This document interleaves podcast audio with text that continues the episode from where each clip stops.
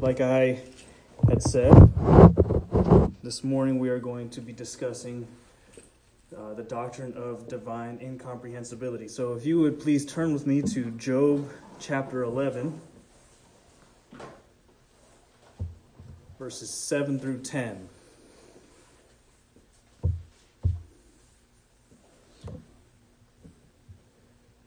Forgive me, I forgot my copy of the scriptures at home, unfortunately.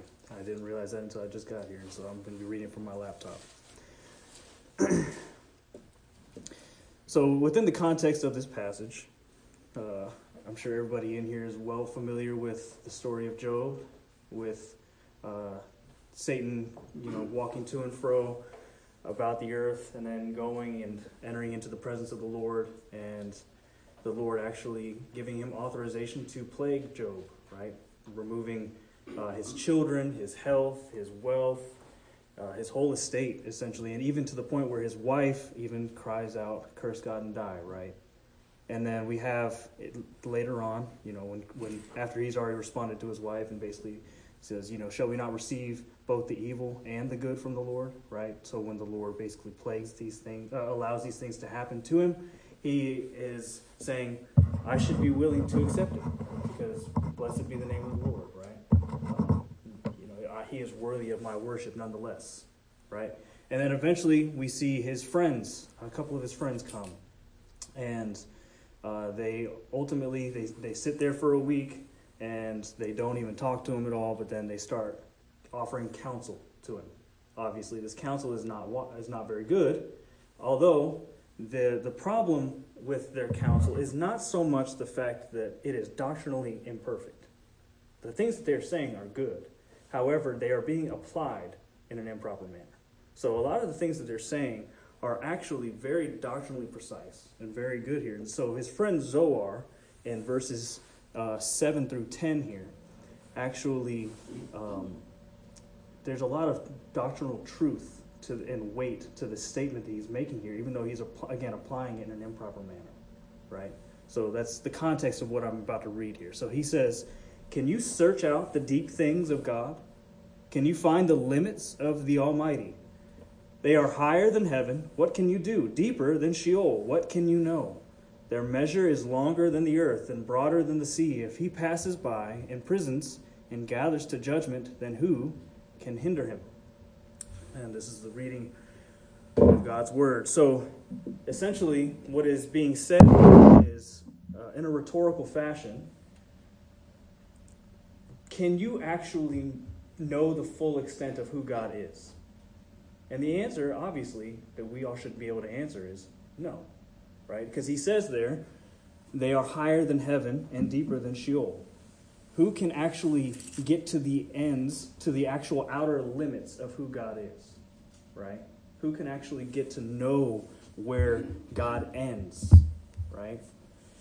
So uh, basically, it's kind of like a, a fathom, right? You guys know what a fathom is. So it's, you know, basically they would have these lead lines out at sea, right? Where they would actually take a rope and they would attach a weight to it and then they would mark, you know, every six feet or so. A fathom is about six feet long generally.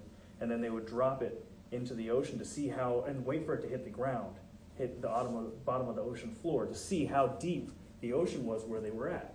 And basically, what, what that would, uh, that's called is you're measuring the fathoms. God is fathomless. He has no bottom, right? So we also see in 1 Timothy 6 16 that it tells us that he dwells in light which no man can approacheth. No, uh, whom no man can hath seen nor can see. So in this passage, it's not who has not yet approached, right? It is who has uh, who is not approached already. It is who cannot be approached, right? So this un, this light that we cannot attain to. We cannot actually go and approach and see. It's, he is, again, beyond the bounds of our ability to approach. And our confession, uh, chapter 2, verse uh, section 1, actually even lists the doctrine of divine incomprehensibility as one of the attributes of who God is, one of those core attributes. And I will even say that the London Baptist Confession uh, as much as I like to actually dog on it, and uh, I like to dog on Baptists, I will give them their, their due here.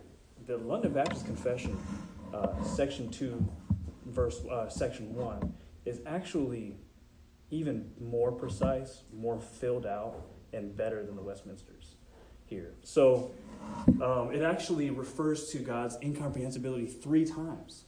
It actually talk, uh, says that he is incomprehensible twice, but then it also re- references that unapproachable light within that same section.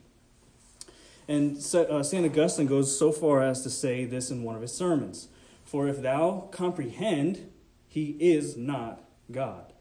Right? So God is not, if, if you can fully encapsulate who God is, if you can find, get to that end and you can measure his fathoms, then he is not God. Right? So, what is the difference here between what we're saying, right? So, you can apprehend God.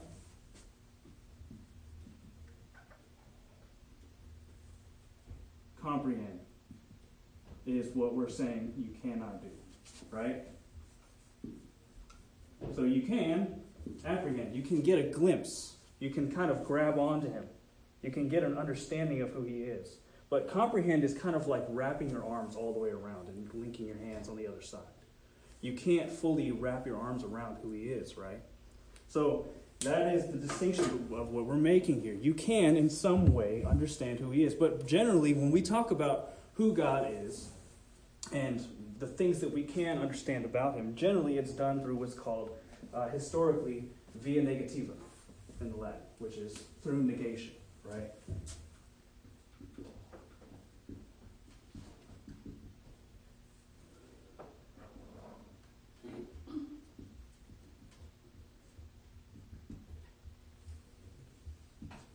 Okay, so via negativa, which is through negation. To, to take, for instance, um, the idea of uh, infinite. The, a lot of these attributes that we prescribe to God, that we understand who, about who God is, they are oftentimes through negation. Infinite, infinite, not finite, right? So, what we mean when we say God is infinite, it's not to say something positive about who He is, it's saying something negative in a way, but it's revealing something about him, right? So it's, I don't quite understand what it means for God to be infinite, but I do know that it is the exact opposite of him for him to be finite, right? So I cannot fully wrap my mind around what it means for something to be infinite. It's, it's not possible because I myself am a finite creature, right? And I have a, I have a finite comprehension. Even uh, so, Stephen Charnock actually says uh, even though we uh, cannot comprehend him as he is, we must not fancy him to be something that he is not. One of the uh, 17th century Puritans. Um, so, even taking the idea of the, some of the attributes that uh, we kind of state about God that seem to be positive, right? So like, say, the doctrine of divine simplicity, for, for instance. That's, that doesn't have any un or in at the, or a at the front of it. It kind of negates what's in front, uh, what comes following, right? So we kind of take this idea of God being simple, but when we go to define it, the definition itself is, neg- is negation. When we talk about who God is as simple, it is He is not composite. He is not composed of parts. Even the definition itself has to be in some way negative. So these via negativas are essentially like when you're going bowling, right? And you, you know, like when you're a kid or, you know, you just suck at bowling in general, right? Uh, like the, the bumpers on the lanes that you can put up, right? I remember as a young kid even throwing the ball and it getting stuck in the gutters when those things were put up. That was pretty embarrassing, obviously. I was like six years old, but still like went crying. But, but basically, those bumpers, the via negativas, are basically the bumpers for us to understand orthodoxy. Because when we start moving outside of the bounds of that via negativa, we start describing things that are positive, that are creaturely to God, that ultimately starts veering away and starting, we're bringing God down to our level. Does that make sense? So, uh, another thing that we need to get at here is uh, what we like uh, the idea of mystery, right? So, when you read passages like, um, you know, Romans 16, or um, you know all throughout Hebrews where it talks about the mysteries of God, right?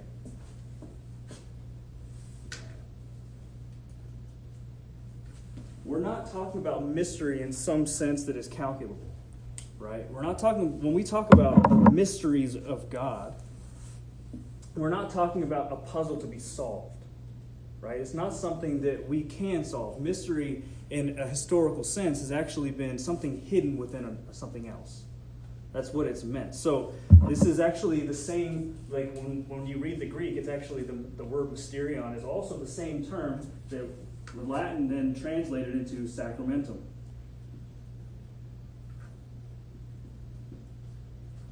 Which obviously, I'm sure all of you guys can see that root word, sacrament, right? So the sacraments, there is a mystery that is going on there. When we come, say, to baptism and the Lord's Supper, there is something mysterious that is happening in it. There is uh, the Lord is actually giving us grace that like that is hidden to us in it. We have we are receiving a a visible representation of something that it represents, right? Something that it extends beyond our sense perception. Makes sense? It signifies something greater. Mystery is not just something that we haven't figured out yet. Obviously, um, you know, every single Christian would understand the fact that we there that there is always something else to learn about God. It's not just oh that's a mystery. It's not. It's but ultimately that's something that can be solved in some way, right? Um, what we talk about when we say mystery is something that is hidden from us. It is something that the Lord has not revealed, and or something that we cannot actually understand because we are finite. It's not something that we will one day figure out. It is even in reference to the things that we do know, right? So when we talk about, um, say, uh, again, that infinite, right? When we say that God is infinite, it's yes, I can in some way get a glimpse and a, some some small understanding of what it means for God to be infinite. But even the things that we do know about God, there is a great wealth of things that extend beyond it that we don't know. Does that make sense? Um, Sam? Yes, sir. Is, isn't even the scriptures, God, well, it's certainly, scripture is sufficient, Yes, sir. but it's, um, it's sufficient for us to apprehend. God gave us this, to, uh, scriptures to know Him, to appre- appre- essentially apprehend, because we, we really, we really, as it says in Hebrew, we only see him partially. We only, uh, Yeah. you know, he condescended. Yes, sir. Through the, through this, in a way, he condescended to us through the scripture, because there's no way, I mean, I guess we close the gap though, right, with the, with, with the Holy Spirit. Well, there's no Because closing the, the, Holy Spirit gap. Makes us, gives us the ability to, to, to know what he wants us to know. Absolutely. So, But, but, yeah. but we still, we're still, you know, not fully, not, not really completely comprehending. It's still difficult to comprehend. Absolutely. So this actually kind of gets into what I was going to get into next, right? So we we never fully close the gap, even with the with the Holy Ghost, because again, you cannot bridge the gap between the finite and the infinite. That's that's not possible. Um, however, uh, because you know God is creator and we are creature, right? So, but how you know there is um, a lot that is done where the Lord does further reveal like mysteries that were once hidden to us, right? That would be hidden to us apart from the scriptures, right? Um, that is very really the whole point of special revelation is the Lord giving us that extra piece that we need in order to know more about Him and to know enough about Him for salvation, right? Um, but um, even the scriptures, we have to understand, um, are creature, are finite, right? So there's, um, you know, this this aspect that I also want to get at here. Um, sorry. Um, where we talk about, say, our like our knowledge of God and our language, and even the language of Scripture itself. So um, we have to understand the distinction between what is univocal, what is equivocal, and what is analogical. All right, so uh, univocal is basically the things that we uh, can say and the things that we can know are one to one with the things that are. Right? Does that make sense? Am I losing you guys? Before we go here, I think we need to back up a step and divide or define the word comprehension versus apprehension.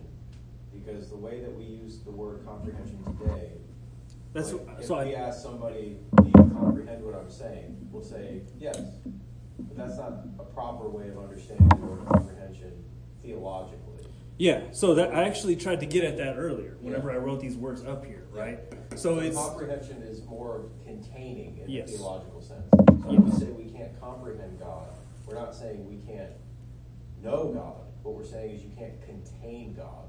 Yes, And when we apprehend God, those are the things that God has given us through revelation of the things that He would have us to know about Him. So anything that we apprehend or we know about God, as Thomas ultimately comes from God and is given to us in a way that we can understand, which gets closer to the word, the way we would use the word comprehend now. So sometimes when you hear somebody making a theological argument, say, well, you can't comprehend God, you're going, hey, wait a minute, you're saying I can't know God? No, that's not the argument. The argument is you can't contain God. You can't gather all the parts of God up, put it somewhere and say, this is my God. In that sense, God is uncontainable. Right. I just look at it, I, I look at, the- look at the stars, okay? You look up in the stars and you say, w- from what you see, you can appreciate. Because you say, wow, he made all those, okay, you can appreciate. But then you ask the question, so what's beyond, as far as you can, see? what's beyond that? yeah. Which actually, And, and, and, and your mind starts, Yeah, yeah, the container goes. yeah, yeah, that's the simplest way. Yeah, yeah, yeah. You know, Which, can't uh, comprehend. Right, right. yes, Yeah, but Saint Gregory of Even in that analogy, you Yeah. have, I mean, of course, all analogies break down at some level. But even when you say that and relate it to something uh, much larger than that, it's like a star. You can go to the star. Yeah.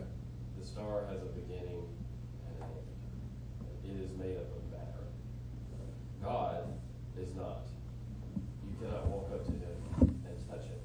Mhm. He is not only incomprehensible, but very much related to this, I don't know if you've said it yet, is, is the fact that he's a spirit. And he is infinite, not just in, uh, in the sense of time, but in some way, we could say he's infinite in the sense of, of space, his omnipresence, his omniscience. right? And all those things are, are bound up together when we start talking about this. But even then, right, St. Gregory of Nyssa, in his letters against the Arians, right, he actually has uh, a section in there where he talks about how we cannot comprehend even creatures as humans. So we can go to the star, we can learn a lot about it, we can learn many things about it, but we can't comprehend every single facet and aspect of even a limited, finite creature like a star, right?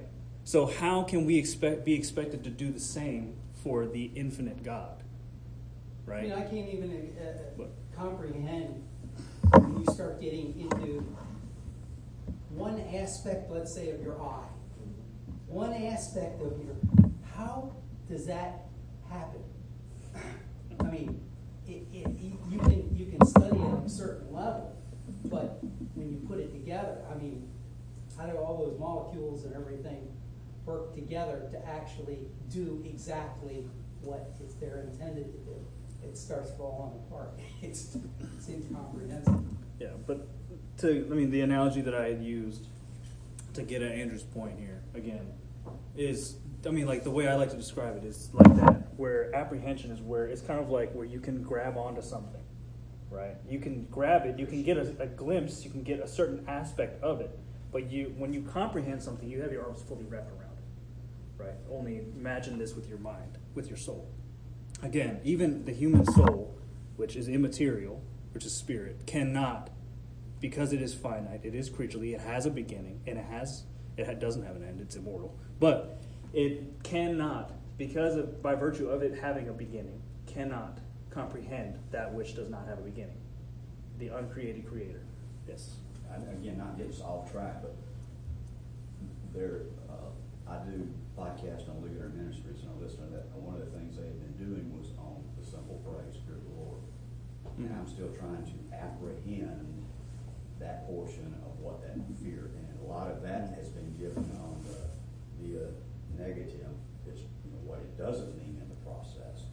But trying to apprehend when the Lord says that he is to be feared, exactly the joy that can come out of that fear, or the other side of what he reveals to us and.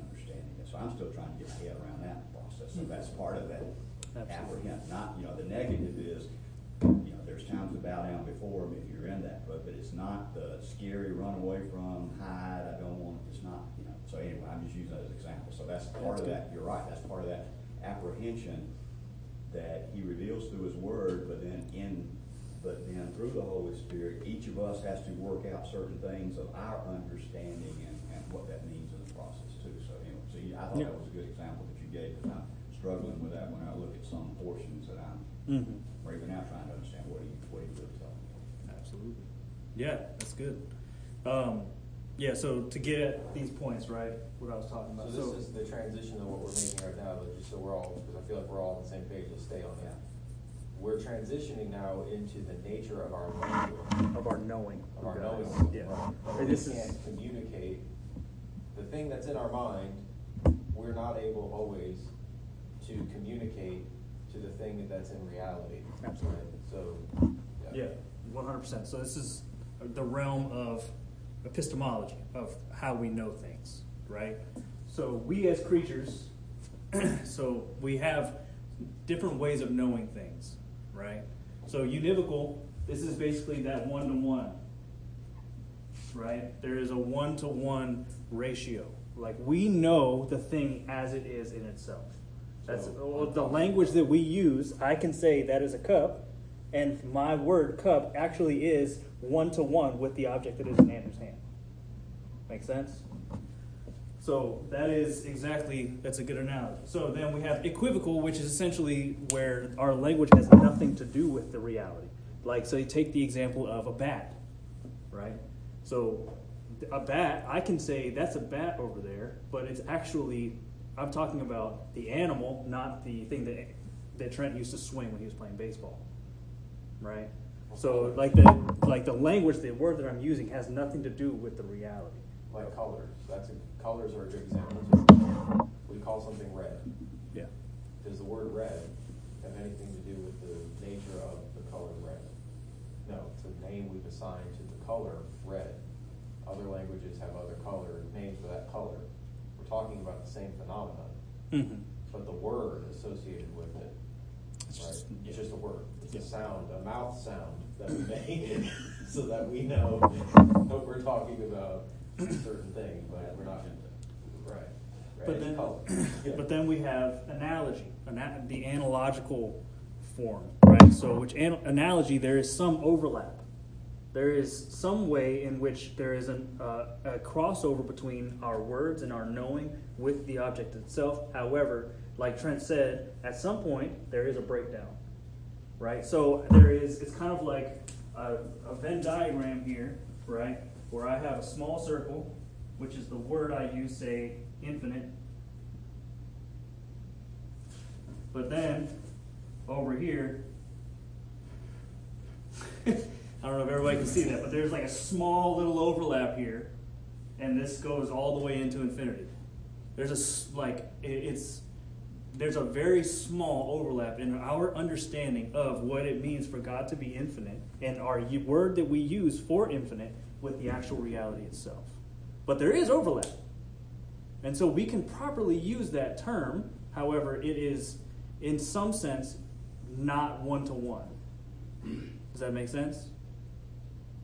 Am I losing anybody? And that's why in analogical language, we use the via negativa. Yes. Because you, by analogy, can say what something is not, but you can never say what something is, because as soon as you say what it is, you are claiming comprehension of that thing. Absolutely. Yep. So you can say, there's no gold in my hand, but you can't say, there's no gold in Aiken County. The only way to prove that there's no gold in Aiken County would be to dig up and sift every square inch of soil to prove that point, right? but you can say, I don't see gold, right? So, you, yeah, there's a way of using analogy. In the negative, it's always safe. In the positive, it breaks down immediately. One hundred percent. And help me with the, the roots, um, uni would be one, Yes. right? And the vocal would be voice or one, one word, right? Or, or, or one to one, as you say. Yeah. And then equivocal is like equivocate. If Yes. you're in a conversation with somebody and they start equivocating, you know, they're contradicting themselves. They're using a term in a way that it's not actually supposed to be used. Right, and then, and a lot. Or, or using it like in two different mean, meanings in the same conversation, potentially. Yeah, and one of the easiest attributes to kind of think about, in my opinion, uh, as far as analogical language goes, is saying God is love. Yeah. Because- Because love to us, we learn what love is from God, from the Word, through our experience and all those things. But to say that God loves in the way that we love, love is to, to totally miss point. Yeah. Because again, there's small overlap. We do have some glimpse, but it what it means for God to be love is infinitely greater, infinitely more, infinitely transcending that which we understand love to be. Right? and this actually also gets at kind of the idea of uh, say in 2 corinthians 13 where paul talks about uh, you know being ascended or being brought up into the third heaven. And he saw and heard things that he can, that language cannot describe right? He is ineffable. Everything about god in in every way is ineffable um, our language, our words, as good and useful as they are, they cannot fully encompass what it means when we uh, simply state the word God. So, even the word God that we use in reference to Him is in some way analogical. Our, because our understanding of who God is and what God is, we can't fully comprehend what that means. That's why God oftentimes reveals himself, especially in the Old Testament, with Elohim of Yahweh of. Because those names, those are actually proper names, right? Like El Shaddai, God of peace, right? That's an actual name. That's not just a tagline, but it's a way of God naming Himself and mm-hmm. through analogy, right, giving us an understanding of His character and his, of who He is. Yeah. These names then start working analogically to teach us. Yeah, so we can apprehend who God is. He gives us these aspects, so you can kind of line up the names and even, that would be a proper, you know, lining up the names is all, all, all of God's names in scriptures. Where we say God, we are taking that whole bundle with us and saying it's all of that Mm-hmm. And more. and more, right? because the names that we even have of God are only revealing the way that he excuse me acts in creation right his his act of uh, his acts as creator. But God even extends outside of creation itself. So his names reveal something about him within the context of creation because that's all we can understand as creatures is creation itself. So even we have to understand again that creator creature relationship and the fact that he extends even beyond creation itself. Time matter uh, you know everything in any may in any way. He is boundless. So he extends beyond that and that puts into perspective for us that even the things that we know about him through his names are also analogies. they are analogies for us to understand a glimpse right? I mean we even t- see in uh, judges 13 where uh, the angel of the Lord comes and reveals uh, to Samson's parents um, the fact that uh, she is going to conceive a child, right? And you know gives these commands of you know the Nazarite vow and everything. The fact things that she is like she's not to partake of the fruit of the vine, things like that, while she is. Uh, you know, uh, while he's still in the womb, because he is not to partake of these things outside of the womb. So, um, you know, what we have is this angel comes, and then uh, Samson's father asks, What is your name? He realizes at some point, You haven't even revealed your name to me. And he says, What is your name? And he says, Why do you ask my name? It is too wonderful for you, or it is a secret, depending on what translation you t- you read. And if you actually look at that, what he's meaning by it's too wonderful or it's a secret is not something that is just simply it's hidden from you. It's something that you cannot fully understand. Even the very name of God itself is something that is hidden from us in some way. Make sense? Yeah, I mean, the name, the most proper name for God that we have in the Bible is given to Moses at the burning bush. And it's simply, I am what I am, or I am that I am. Mm-hmm. Like, that's the way we would translate it, simply, I am. Yep, Yep. that tetragrammaton, and even all of, I mean, that's just, that's the big, that's the most proper name you can give God. He is. What, what's God saying? He is. He, he, he am. Like, that's as much as I can comprehend, or we can comprehend. That's the big proper name. Which you know, even though we can't fully understand even what that means for God to say for God when He says "I am that I am," that is illogical to us in some way, or not illogical, but it we can't compute it, right? God is not illogical. Take back what I just said. So, it, we can't compute what it means, right? It, it's not something that we as finite creatures can process. But even that, again, is analogy to simply say God is any predication, any so you guys know the breakdown of a sentence, right? Like the subject and predicate. So when we say God is, that jeez, horrendous. Sorry. uh, God is. So we have our subject here and our predicate, right? So like the noun and the verb, right? This is subject. Any predication we offer to God or we attach to God as the subject is again analogy. But he has revealed himself in that way. He has revealed himself as the God who is the great I am. So that is like what Mr. Uh, Steve, uh, sorry, Mr. Tom, I, I apologize. Uh, Mr. Tom um, had, was talking about earlier, where there's a sense in which he, the Spirit does come down, and he does, in a way, reveal more to us. Right? Christ has done the same uh, in his incarnation. He is the greatest expression of that revelation. Right? So we have where this revelation is occurring. Um, the Lord is accommodating for us. Right? This is what theologians throughout history have referred to as the doctrine of divine accommodation. So Aquinas talks about, uh, he says that the Lord reveals himself in the mode of the knower. So we, as finite creatures, again, we can only know God in a limited capacity. So he has to reveal himself in a limited capacity for us to understand. Right? So, um, this is, uh, again, doctrine of divine accommodation, um, where we also see um, Christ has come down, right? The name Emmanuel, right? That, again, getting back to the names themselves, God with us right? We have to understand that again, even this, where God with us, God, subject, with us, predicate, that's still analogous.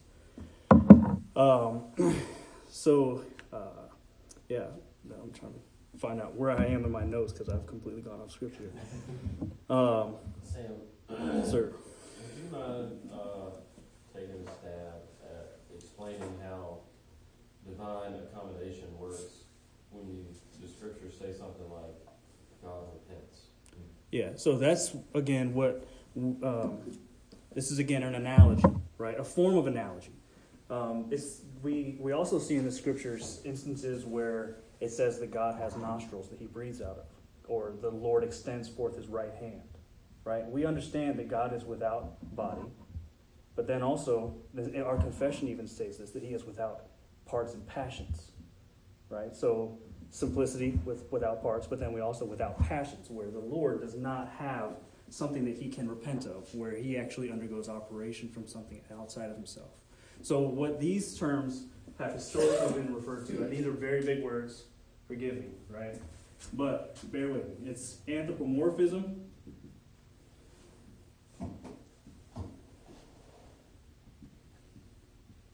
And anthropopathisms. What was that second? I'll get. I'll break it down in just a second. Never heard that. Path, pathos, meaning passions in the Greek, right? Um, so, um, basically, anthropomorphisms. These are basically when we prescribe to God the languages of what it like characteristics of a human body, like nostrils, arms, legs, things like that, right?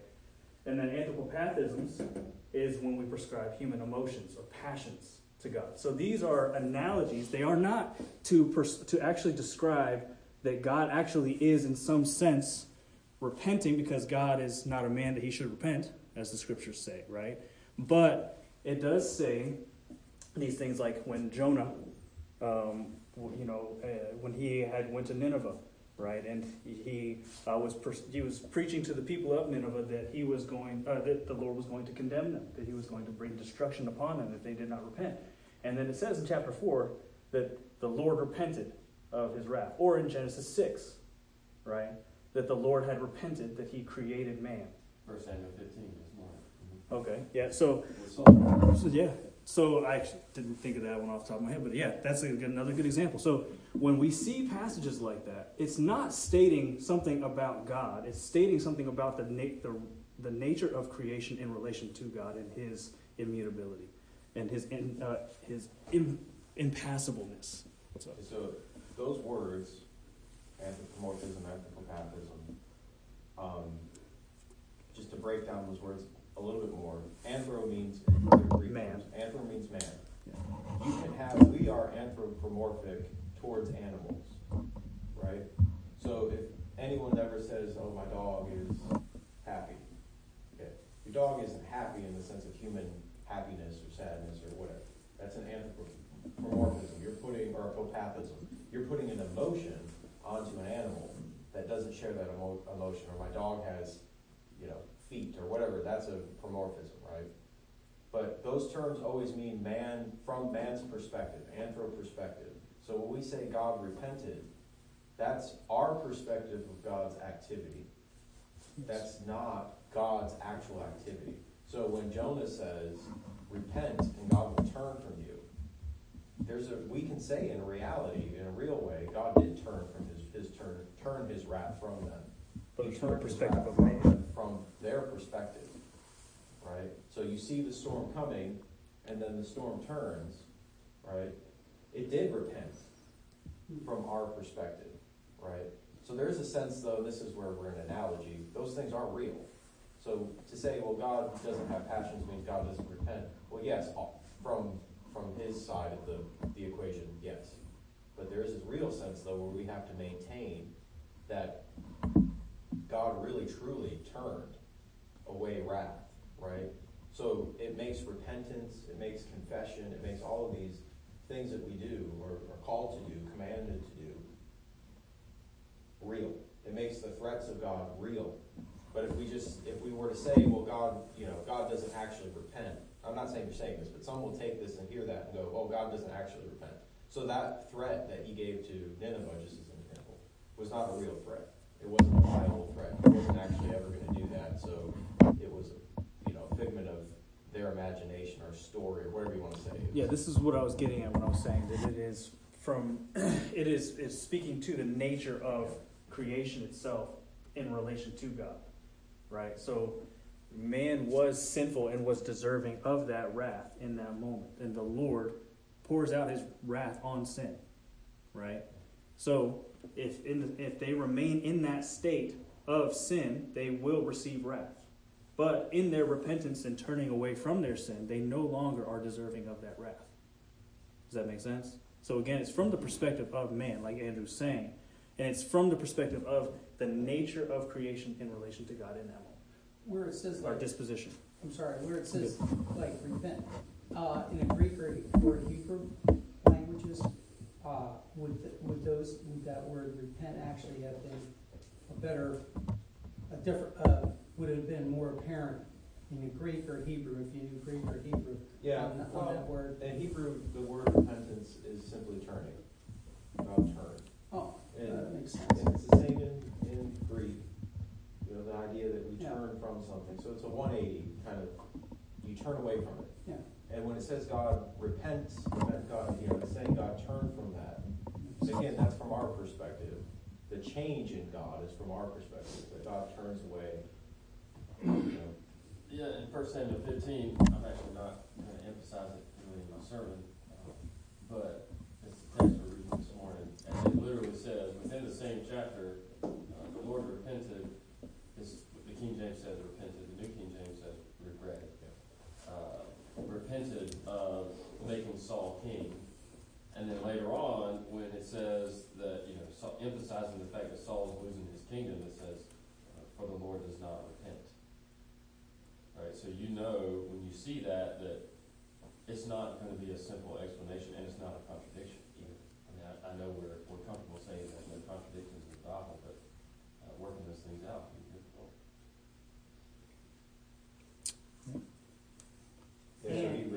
it's not like, and it's not, another thing that comes in, it, it, it, it would appear, but it's not, I don't know, that God knew, this is nothing, it was nothing new to God when he says he repented or he changed. In reality, he knew exactly what was going to happen or how he was going to play this thing out, right?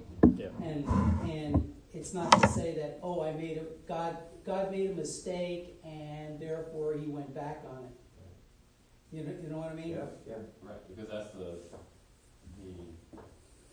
the, uh, human understanding. Yeah. Of Yes. repent, and it's just the word that we've assigned to that Hebrew word. Absolutely.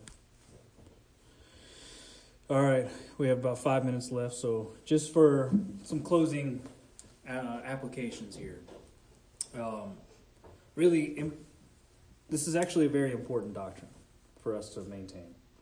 Um, incomprehensibility helps us keep a proper perspective of who God is and who we are in relation to Him, right? And we often assume that God is on the equal playing field as His creatures, though our univocal language uh, through our univocal language, or when we read statements within the scriptures about him to be univocal, right? So you oftentimes will run into people like people who apostatize from the church, for instance, and they'll say things like, "Well, um, why does God do this? Why does God do that?" Right? Well, they're looking at God from their creaturely perspective. They're shaking their fist at him, raising it up to the heavens, shaking their fist at him, and saying, God, I demand this from God, as if he is another creature, as if he is something that they have the right to demand something from. But his knowledge of bringing about his perfect ends, even though we are living currently in these sinful means, is infinitely greater than our knowledge of our finite view of our sinful means. Right? Um, so, this is a very very important doctrine for us to maintain. This univocal thinking often leads to various heresies as well. Um, like, uh, this is, again, I'm going to real quick introduce a couple more terms. So, um, basically, we have to understand God as He is in Himself and as He relates to creation. So, this is the ontological trinity.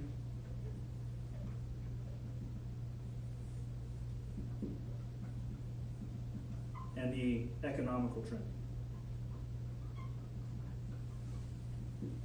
Not to be confused with Creflo No, not at all. So the ontological trinity is who God is in himself. So ontological means being, right, or essence. And so basically who God is in himself, in his being, as triune God, right?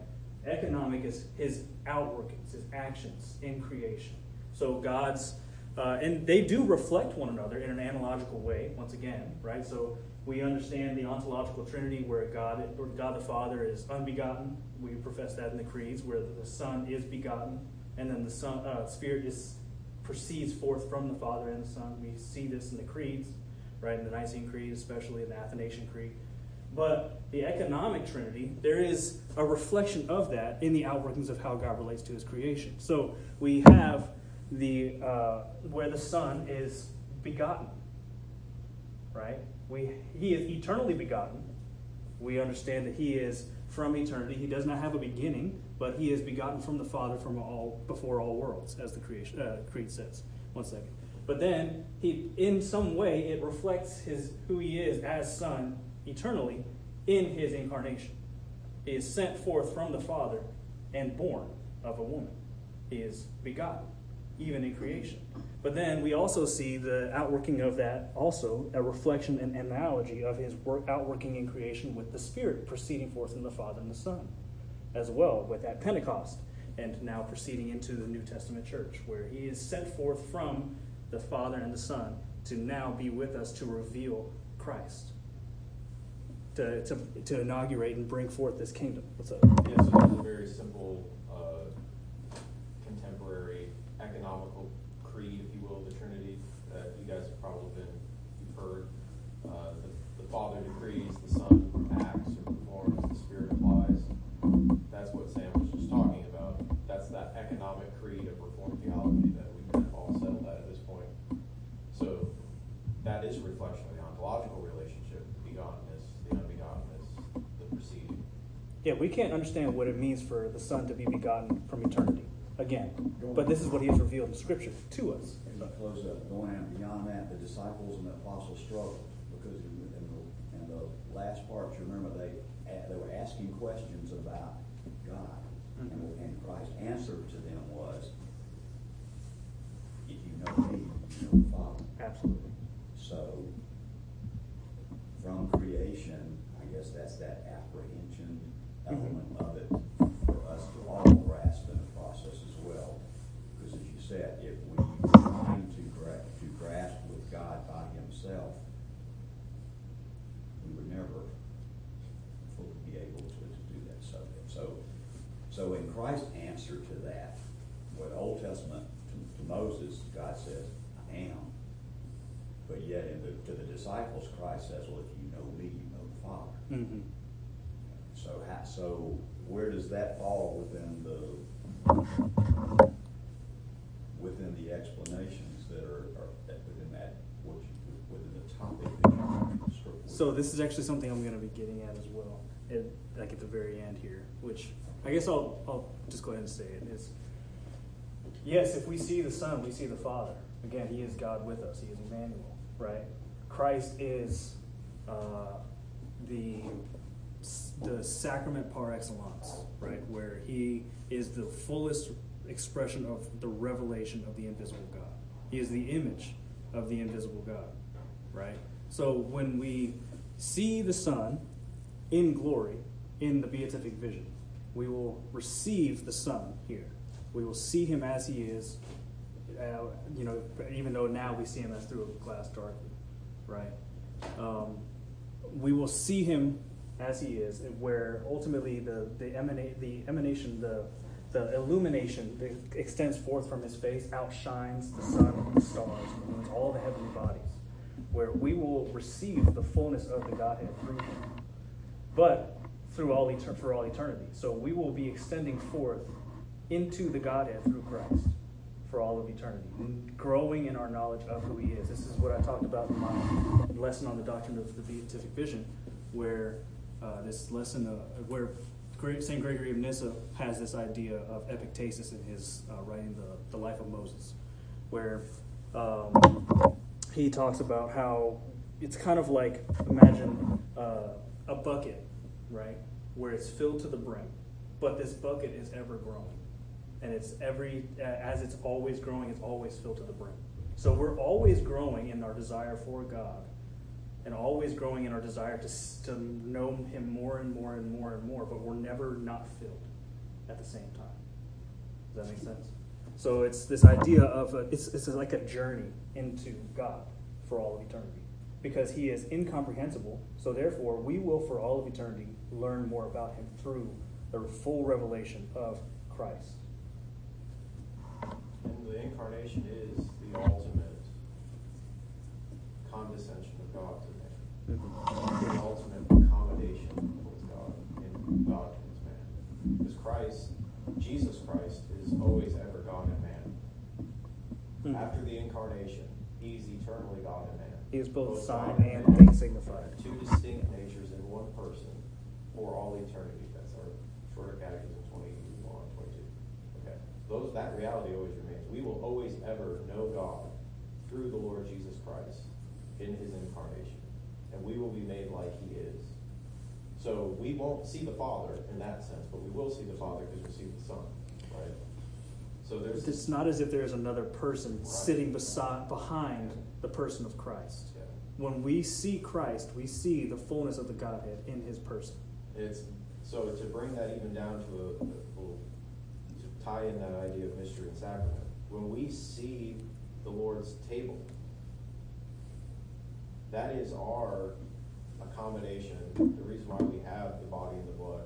That is for us to see the Lord Jesus Christ. That's how we behold the Lord Jesus Christ now, looking forward to when we will behold him face to face.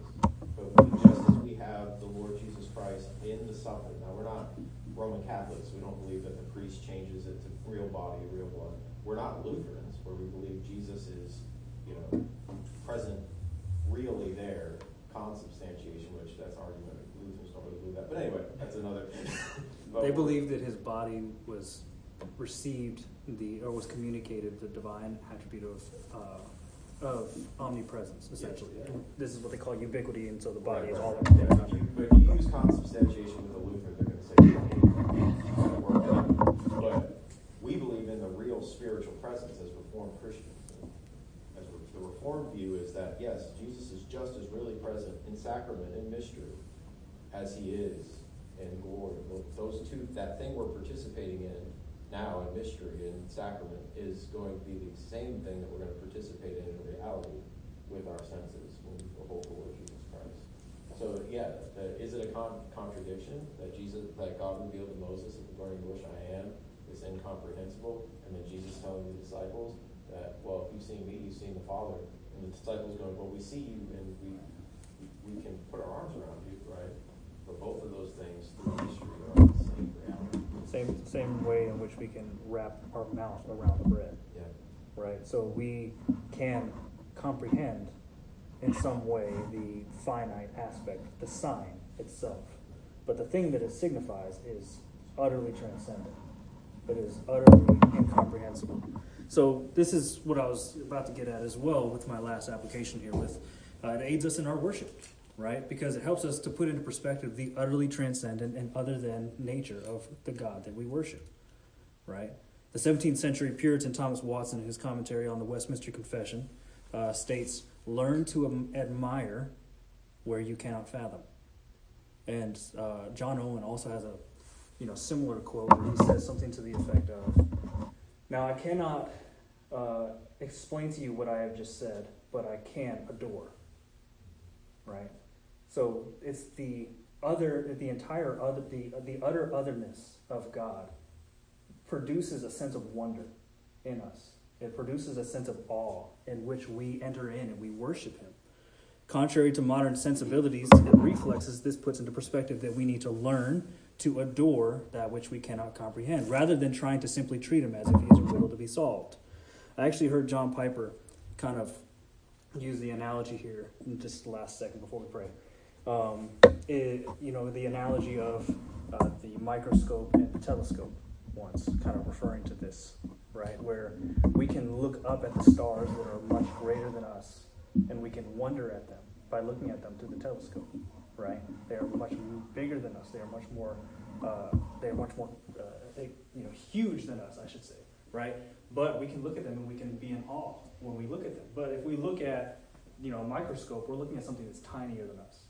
We're looking at it and we're trying to like study its most minute details, right? Uh, on a microscopic level.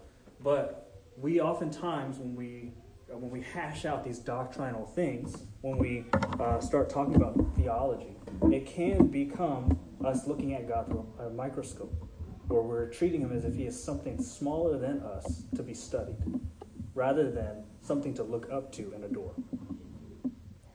So when we enter into worship this morning, that is something to keep in mind is the fact that we are worshiping this utterly transcendent and powerful God. So I know I said that was my final point, but I actually had something here um, that I wanted to say at the very end. In a final point, know that God is all powerful and even beyond our most exhaustive imaginings.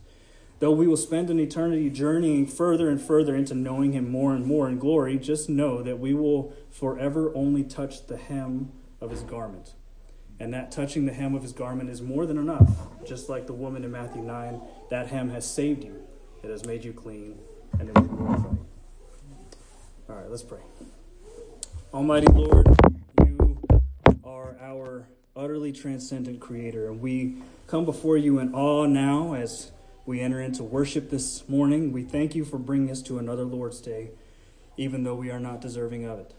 We pray now that you would accept our worship and that it would be Uh, acceptable to you, that it would be glorifying to you, and that it would be renewing to us. And Lord, we pray that our finite glimpses, our finite expressions of worship are even able to touch your ears and that you would look upon us with favor. We pray these things in the name of your Son and the power of your Holy Ghost. Amen.